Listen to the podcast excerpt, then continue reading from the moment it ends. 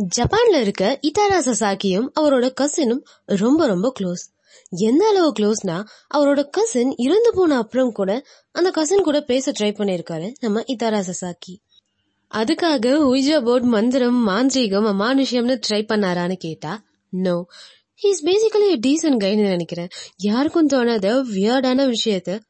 வியர்ட்னு சொல்ல முடியாது but weird தான்ப்பா.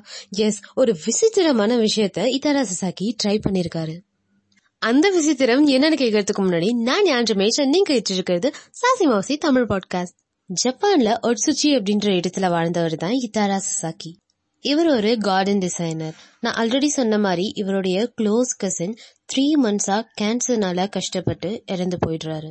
இத்தாரா சசாக்கிக்கு சொந்தமான பிளாட் ஒன்று மலை மேல இருக்கு. அந்த பிளாட்ல தான் கசினோ தேவா அப்படின்ற ஒரு செட்டப்ப இத்தாரா சசாக்கி பில் பண்றாரு. அது என்ன கசினோ தேவா அப்படின்னா இங்கிலீஷ்ல அதை வின் டெலிஃபோன்னு சொல்றாங்க. பொருட்கள் நிறைந்த அந்த மலை மேல ஒயிட் கலர் டெலிஃபோன் பூத் ஒன்று இத்தரசாக்கி பில்ட் பில் பண்றாரு. அந்த ஒயிட் கலர் பூத் கிளாஸ்னால செய்யப்பட்டிருக்கு. அது உள்ள பிளாக் கலர் டெலிஃபோன் ஒன்று இருக்கு. ரொம்ப முக்கியமான விஷயம் என்னன்னா அந்த டெலிஃபோன் டிஸ்கனெக்ட் ஆகி இருக்கு. அந்த பூத்லயே பக்கத்துல நோட் புக்ஸும் பென்ஸும் இருக்கு. அழகான மலை மேல இருக்கிற அந்த டெலிஃபோன் பூத் தனிமையான இடத்துல அமைதியான சூழல்ல கட்டப்பட்டிருக்கு. யாருமே இல்லாத டீ கடையில யாருக்கிட்ட டீ ஆத்துறீங்க அப்படின்ற மாதிரி யாருமே வந்து போகாத இடத்துல எதுக்கு இந்த டெலிஃபோன் பூத் டவுட் வருது இல்ல அங்கதான் நம்ம இத்தாரா சசாக்கி ட்விஸ்ட் வச்சிருக்காரு.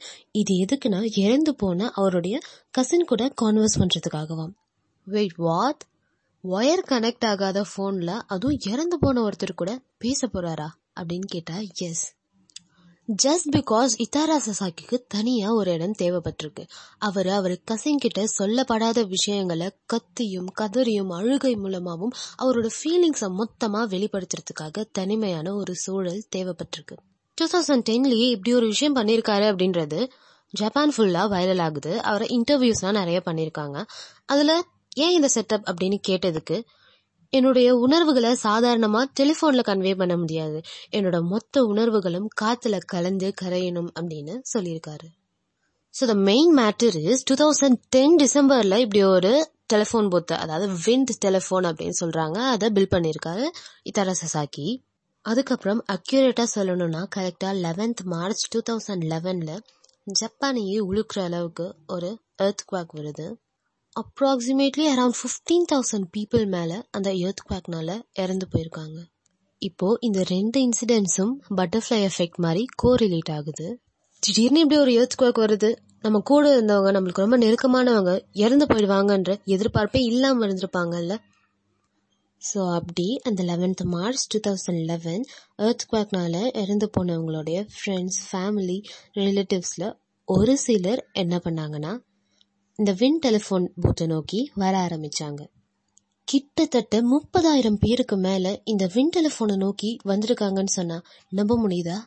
எஸ் இறந்து போனவங்க கூட பேசுறதா நினைச்சு அந்த டிஸ்கனெக்ட் ஆன பிளாக் டெலிஃபோன்ல அந்த ஒயிட் பூத்துக்குள்ள நின்று அழுது சத்தம் போட்டு தங்களுடைய உணர்வுகளை வெளிப்படுத்தி அதன் மூலயமா கொஞ்சம் அமைதியாகியிருக்காங்க. சிலர் அந்த பூத்குள்ளேயே இருந்த நோட் புக்ஸ் அண்ட் பென்ஸை யூஸ் பண்ணி தங்களுடைய டிசீஸ் லவ்ட் ஒன்ஸ்க்காக நோட்ஸ் அண்ட் மெசேஜஸ்லாம் எழுதி வச்சிருக்காங்க. இந்த கசினோ தேவா அப்படின்ற கான்செப்டை யூஸ் பண்ணி ஜப்பான்ல நிறைய நாவல்ஸ் பப்ளிஷ் ஆயிருக்கு நிறைய மூவிஸ் ஸ்ட்ரீம் ஆயிருக்கு.